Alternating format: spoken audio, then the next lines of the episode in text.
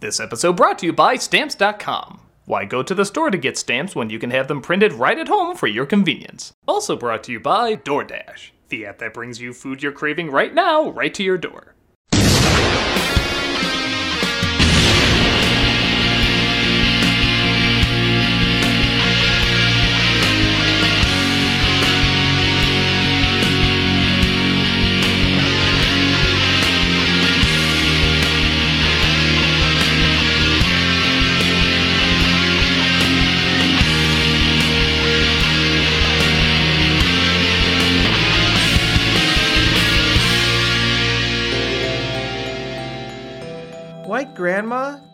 You tell me a story? Not tonight, I'm too old. Please, Grandma?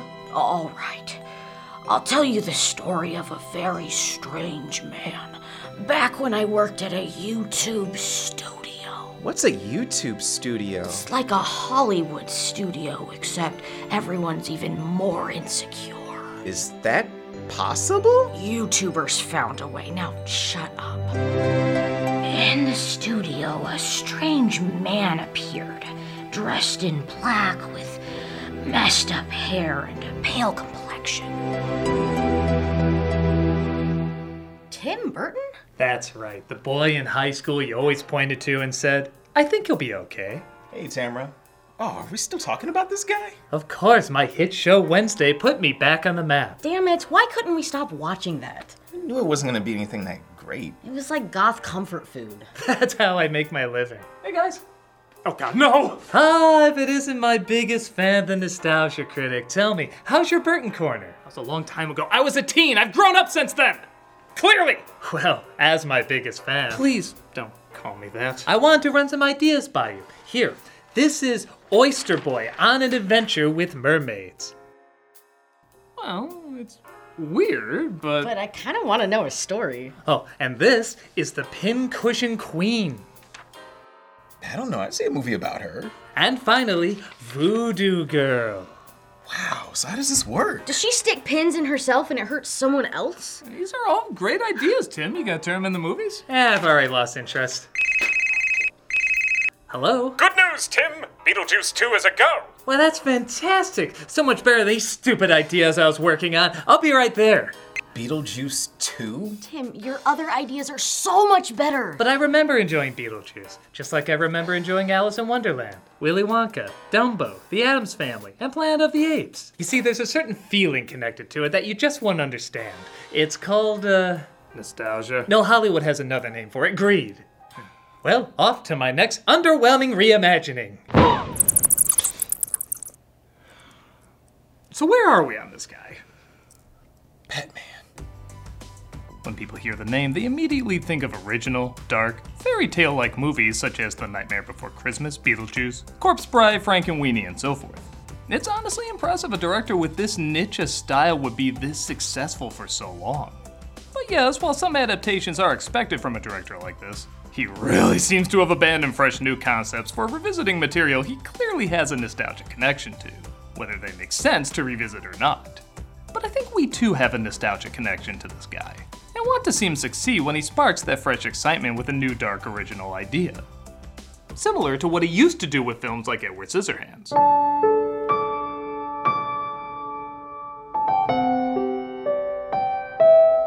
Yep, this is technically a Christmas movie, and a unique one at that. Released in 1990, right after the monster success of Batman, Burton was allowed to tell the story of a young man he drew who had hands that looked like scissors. Co written by the wildly talented Caroline Thompson, well, mostly talented, the two of them constructed a modern suburban fantasy combining dark fairy tales and the story of Frankenstein. This honestly makes a lot of sense, as suburbia can feel like a very surreal place, and even the Frankenstein story has a lot of Grimm's fairy tale elements to it. Over 30 years later, does this film have the same magic that made it a hit back then? Well, let's take a closer look. Are you including his review in your story? Well, is it any different than the boring ASMR you fall asleep to? I see your point. Let's take a look at Edward Scissorhands. The film opens with an old woman, played by Winona Ryder, telling a story to her granddaughter Goldilocks in one of the three bears' beds. There was a man who had scissors for hands. A man? Yes. Hands? Scissors? No, scissor hands. Idiot. Side note, for 1990, that old lady makeup is pretty impressive. Okay, she looks a little bit like Mitt Romney cosplaying as Maggie Smith, but that just gives her more character. A long time ago, an inventor lived in that mansion. He lived in a model town because it was literally a model. Yeah, I either want to see the HBO logo or the spider from Beetlejuice at the end of the shot. He also created a man. He didn't have a name? Of course he had a name. Idiot. Seriously, you're an idiot. Avon calling. We see an Avon lady named Peg, played by Diane Wiest, going from house to house selling Avon products. Come on, Peg. I never buy anything from you. You know that. I know. Bye. Bye, Helen. Like many Burton movies, the casting in this film is pretty great. Every single person has a ton of personality that you understand immediately. Diane Wiest particularly has so much heart and kindness. I like them both. Well, great. You don't actually think I have any money, do you? She plays the role as optimistically naive, but not dumb. She doesn't always make the best choices, but you know they're always coming from a good place that all of us can recognize and sympathize with. Hey, you can see Bo Welch already preparing to have his version of Cat in the Hat ruined in this neighborhood. Huh, don't know how I always forget that's there. Really surprised the HOA lets that stand for so long. Apparently, a cloud shaped like scissors is supposed to be in the sky, but I don't know. It looks like dick and balls to me. Why, isn't that exciting? Thus, Peg makes her way to the strangest home a guy who just makes cookies ever owned. She sees many beautiful hedge sculptures. The hand at the center is a nice touch. And she stumbles across Edward, played by Johnny Depp, who, with those painted on sad eyebrows, is another Burton actor given a permanent expression throughout his entire performance. Where are your parents? You didn't wake up. Oh, that was the skeleton in the lobby I saw. Yes, just ignore the barbecue sauce. I think you should just come home with me. This role was kind of a godsend for Depp, who was sick of being typecast as good looking rebels and wanted to play, for lack of a better way of putting it, some memorable oddballs, which he would end up playing for the rest of his life. Though maybe it's not too big a stretch. And on your left hand, what is it? It's a three, the number three. A friend of mine, I sat down at his table and I said, well, let me put a three here. You know? Well, how about that? Don't be. Depp plays the part great, always finding a naive innocence that Caroline Thompson said she based a lot on her dog. The dog? Which I guess makes sense if somebody told me a guy dressed like that crawled on all fours and barked, it wouldn't surprise me. Peg drove by, and she had somebody with her in the car. Did you get a good look at it? You look kind of pale. Yes, be right there. He's brought to her home where he's drawn to pictures of her family. Here's my daughter, Kim. My goth tomboy cosplaying as a blonde cheerleader for some reason. Yeah, I think most people know popular cheerleader is a strange role for someone like Ryder. Burton even apparently howled with laughter when he saw her in the blonde wig. But I think because she usually doesn't play these kind of roles, it allows her to bring a unique depth to it. It's fine to think both these actors were playing against type back then. Technically, these roles should have been reversed. get one of my favorite edits of everybody returning home and just reacting to Ed being there from his point of view. I bet the view must be spectacular, huh, Ed? I've lost me pee. Burton said of all the actors, Alan Arkin was the closest to being a 100% suburbanite. His ability to both care and not care at the same time does ring true to that culture. Edward, you did us. Oh, Phil, it's us. Yes, it is. Speaking of which, want a great impression of social media? You're just minding your business, going about your life, then somebody just declares you're evil. Straight from the stinking flames of hell. The Power of Satan is in him. I can feel it. Uh, the Stephen King movie's being shot down the street. They ignore her as Edward suddenly has a flashback, technically to before he was born. ah, we're seeing how they make Velveeta. Why'd I put a celery chopper next to a cookie maker? The two don't go together at all. That was strange of me. I think I'll make a man. Vincent Price plays the inventor, and yeah, okay, it's a fairy tale. I'm not supposed to question that much, but what is the story of this odd cookie maker in suburbia? I mean, was this really just a local businessman who made money with this company? Did he have commercials? Welcome to Creepy Old Guy Cookies. Our pastries are made with all natural ingredients taken from the heart of a baby goat We only use the finest hardware straight from HR Giger Sex Toys and have distribution among such popular names as Keebler, Pepperidge Farm, Beelzebub, and Nabisco. Most factories average roughly 95 million cookies per day, but at our fine establishment, where sometimes the cutters do their job properly, we average 50 in an hour. I may not be a mathematician, but. Oh, I think I did the math wrong. Anyway, purchase creepy old guy cookies. I'm bored. Edward is introduced to the neighbors, who certainly find him odd, but kinda like that there's something different in town. Now, we'd like to invite you to our card game Friday night. Only thing is, you can't cut. well, at least my nose isn't gushing blood. Oh, what do you mean by that? Later that night, Edward has another flashback to being made by the inventor. Let us pretend that we are in the drawing room and the hostess is serving tea. Many numerous little questions confront us. One of the best elements in the movie is the visual storytelling. A lot of flicks over explain everything when something as simple as a book showing the inventor's plans gets across all the info you need. And guards us from all humiliation and discomfort. Yeah, screw it. I'm going to make a woman. Kim returns from a trip with her friends in Optimus Prime, unaware of her new roommate. Oh, I really hate having scissor hands right now. Thus, we ask the age old question why were waterbeds a thing again? They straighten things out, and Kim quickly realizes Edward has a crush on her, despite her already having a boyfriend named Jim, played by Anthony Michael Hall. Kim! Oh no. You forgot your cookies. These aren't easy to come by either. We had an old guy who used to deliver them. I wonder what happened to him. Speaking of which, this also makes for an interesting economical discussion.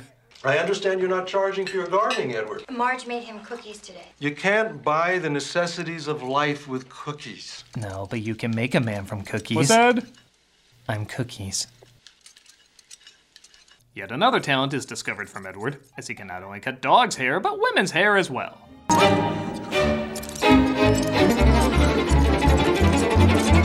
I love this point in the movie because everybody in the audience is like, when are things gonna go wrong? People always predict he's gonna give a bad haircut or accidentally nip the dog or just something's gonna go south here.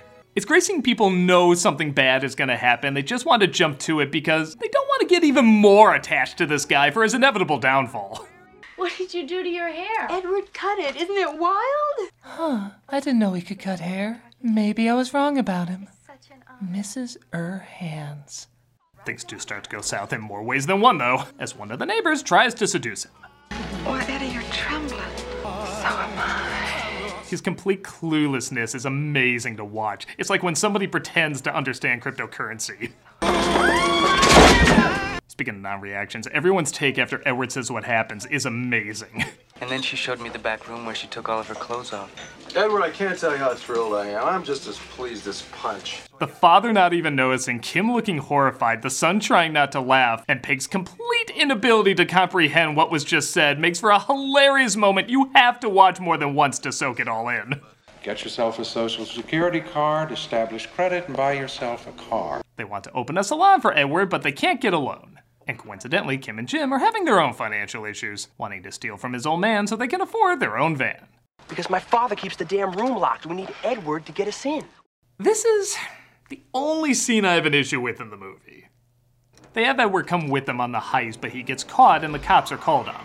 This is what begins his downfall. And it's not a huge issue, but I kind of want something more relatable for the downfall. I actually might have liked him more if he did accidentally nip somebody, kind of like what happens later. And everybody turns on him like they were waiting to without even knowing it. I feel like audiences can relate to accidents more than this weird, kind of forced heist plot. I don't know, the point's still gotten across, it works okay. I just think this part could have been tweaked a little. All right, cuff him. Edward is arrested but let go as Jim's father was told he didn't comprehend what he was doing. Listen, it could keep me up all night worrying about you. You watch yourself here. Dick Anthony Williams does a good job playing a very sympathetic cop, even though at times he's not the best at what he does. All over. Go on home. There's nothing more to see. Well, I de escalated this situation. Nobody's gonna die tonight. Edward reveals, though, he did know what he was doing, and he did it for Kim. I knew it was Jim's house. Well, then why'd you do it? Because you asked me to. We know I do is for you. Kermit. Oh, that joke's the best spot for a commercial. All right. Hello, Douglas. Oh, hey. Doing some Christmas stuff? Yeah. Did you remember to add stamps.com to your list? My God. It's all right. I'm so sorry. It's okay, Douglas. I've let you down. No, you didn't. I've let us down. Well, that you did. I don't know what to do. It's okay, Stamps.com understands. We all make mistakes. Stamps.com has been helping businesses like yours save time and money during the holiday rush for 25 years, with easy access to USPS and UPS services and premium rates for all your postage needs. I'm so sorry. I'm so The sorry. holidays are hard enough. Make things easier with Stamps.com. With Stamps.com, all you need is a computer and printer. They even send you a free scale so you'll have everything you need to get started. Now, taking care of orders on the go is even easier with the Stamps.com mobile app. It is. It is. you fool. If you need a package pickup, you can easily schedule it through your Stamps.com dashboard. And if you sell products online, Stamps.com seamlessly connects with every major marketplace and shopping cart. Oh no! Order shipping, mailing supplies, labels, and even printers from the supply store. Get huge carrier discounts up to 84% off USPS and UPS rates to help your bottom line. Plus, Stamps.com automatically tells you your cheapest and fastest shipping options. Been around for 25 years, right? For right? 25 years, oh, Stamps.com has been indispensable for over 1 million businesses. Get access to the USPS and UPS services you need right from your computer anytime, day or night. No lines, no traffic, no waiting. I want that special deal. There is a special Give deal. me the special deal. You don't deserve it.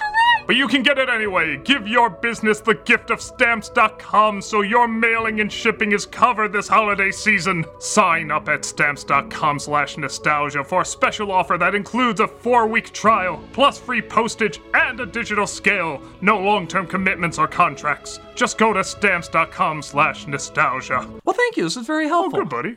Very Yeah, nice This is you. good talk. Hey, have you eaten yet? I'm sorry. I don't forgive you, DoorDash. You're lucky they're more forgiving than me. Your holiday deals are here on DoorDash. From December 1st to the 12th, deck your doorstep with this season's biggest savings on gifts, groceries, meals, and more at the price you want. Make DoorDash your secret weapon for holiday savings. Skip the in store rush and enjoy deals on holiday essentials delivered from the best of your neighborhood. Get the items on your gift list, the grocery list, and then some, all in one app. That, that, that. Incredibly convenient, I know.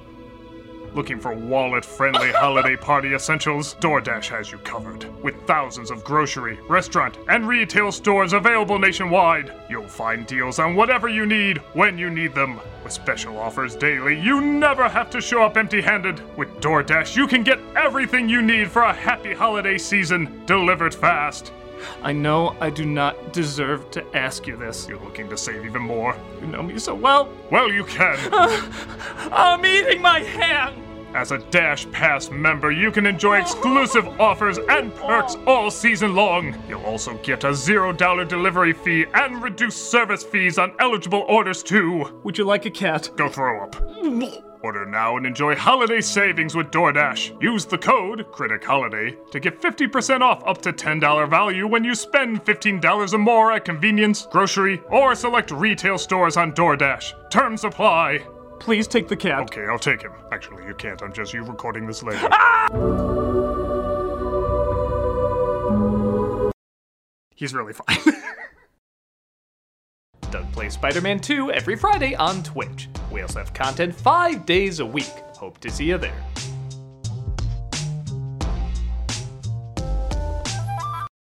Peg says she still wants to do her Christmas party despite all the drama that happened. And everyone makes up excuses not to go, including the neighbor who went after him, now claiming he went after her. Threatening her with those knives of his? It's a miracle she escaped. After what happened to me, can you imagine? I saw it too. It looked like a scissor. What does balls look like? Um, well, you know the handles that are attached to the. Edward starts sculpting a giant block of ice because they spent bank on this Christmas party. No, okay, you're not supposed to question it like any other fairy tale. It's a style thing. And Kim starts dancing it to the spectacular Danny Elfman music. I haven't talked about much, but Elfman's music really is like half the movie. The choir sounds like what I can only describe as lost, but hauntingly hopeful.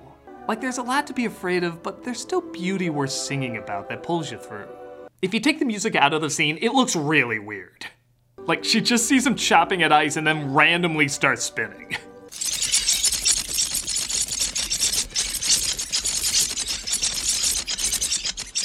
She looks high, but with the music, you instantly see why she was sucked into the beauty of the moment.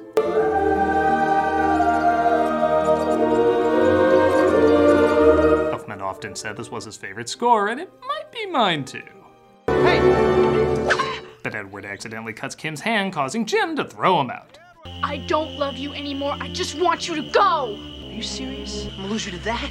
I'm losing to a weak, awkward loser? If I knew that, I never would have changed! Edward finally cracks, taking his anger out on all the people who turned against him. Zoo, motherfucker! Zoo! A classic never dies.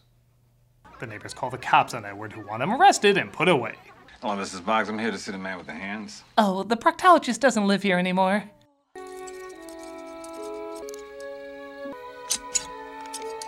I always like to think the dog couldn't see in this scene, so he's like, Whew, thanks, mister. I couldn't see a thing. Ah, monster! Are you okay?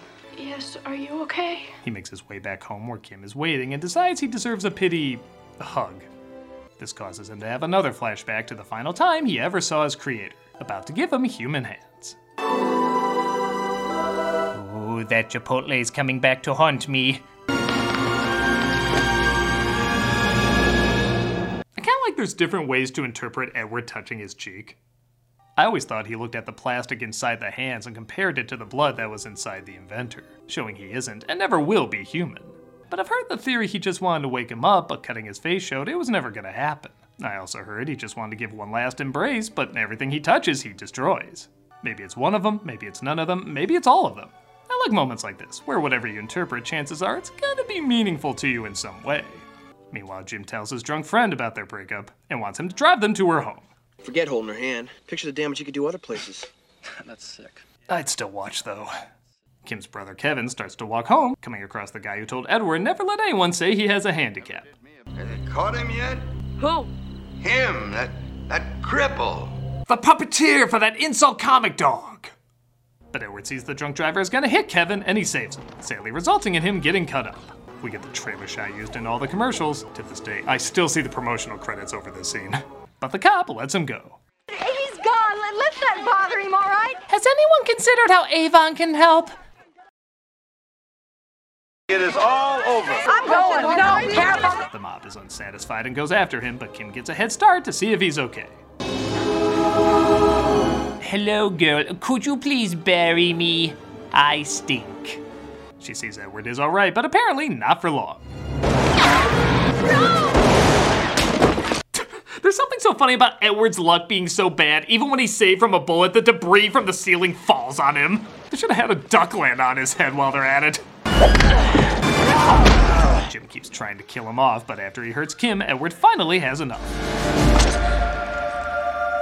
A lot of people had issue with Edward killing the bully, and honestly, it doesn't bother me. First off, it is self defense. I mean, the guy tried to kill him several times. He was even carrying a weapon here, it's a little hard to see. Second, I think it kind of shows the nastiness of the world rubbed off on him. We've seen him crack more than once being pushed to the limit, so I don't see this as entirely out of character. The same way his kindness can rub off on the harshness of the town, the same way the harshness of the town can rub off on his kindness. Goodbye. Realizing they can never be together, Edward says goodbye to Kim, and Kim says that she loves him. The roof caved in on him. They killed each other. See? You ripped off his hand? Is that what you're supposed to do with a dead body? Yeah, only the ones with jewelry, so I guess it counts. I'm going home. I like the one who lied about him is the last to leave. Like maybe there's a hint of guilt in her, or maybe it was hitting her that I got to make out with a 26 year old Johnny Depp. I have to send my casting agent some coke. Anyway, pleasant dreams. She never saw him again How do you know? because I was there. I was Kevin. A lot's changed over the years. She says she doesn't want to go see him because she'd rather he remember her as she was. But that doesn't mean she couldn't have seen him right after all this happened. Hey, who is the father of her kid anyway? If you weren't up there now, I don't think it would be snowing. Sometimes you can still catch me dancing. in it. Naked and gross. Edward continues to do his ice sculptures with the flakes falling on the town, making Florida, at least once a year, a tolerable place to live. And that was Edward Scissorhands, still a pretty damn good flick in my opinion. The imagination, the visual storytelling, the astounding music, character actors, and that style that is so distinctly Tim Burton at his Burtoniest. It's a film a lot of people think of, but not always around Christmas, and in a way, that's an even bigger compliment. It doesn't need to rely on the holiday in order to resonate with people, it just happens to be the setting, helping give the film even more of a unique identity when compared to other Christmas flicks. It's still enjoyable all these years later, and man, I wish Burton would return to films like these. Critic, we did it. We finally did it. We convinced Tim Burton to do an original idea again. It's called The Boy Who Had Nails in His Eyes. Nightmarish. I love it. Yes, we're finally gonna get something new from. Uh, Wednesday season two.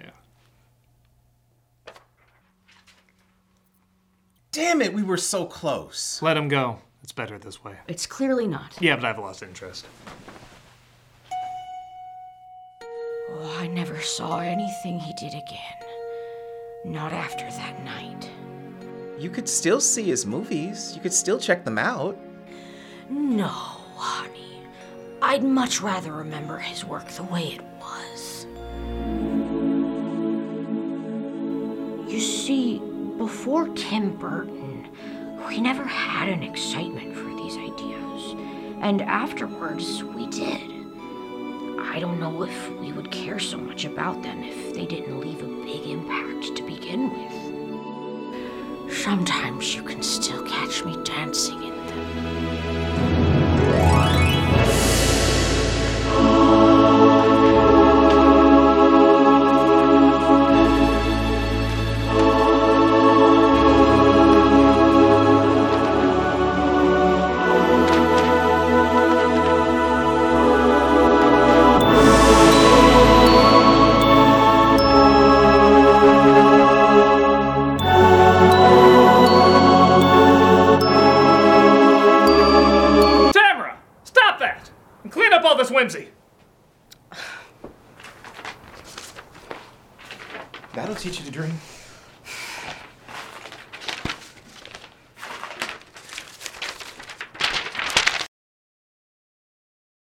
You can't buy the necessities of life with cookies.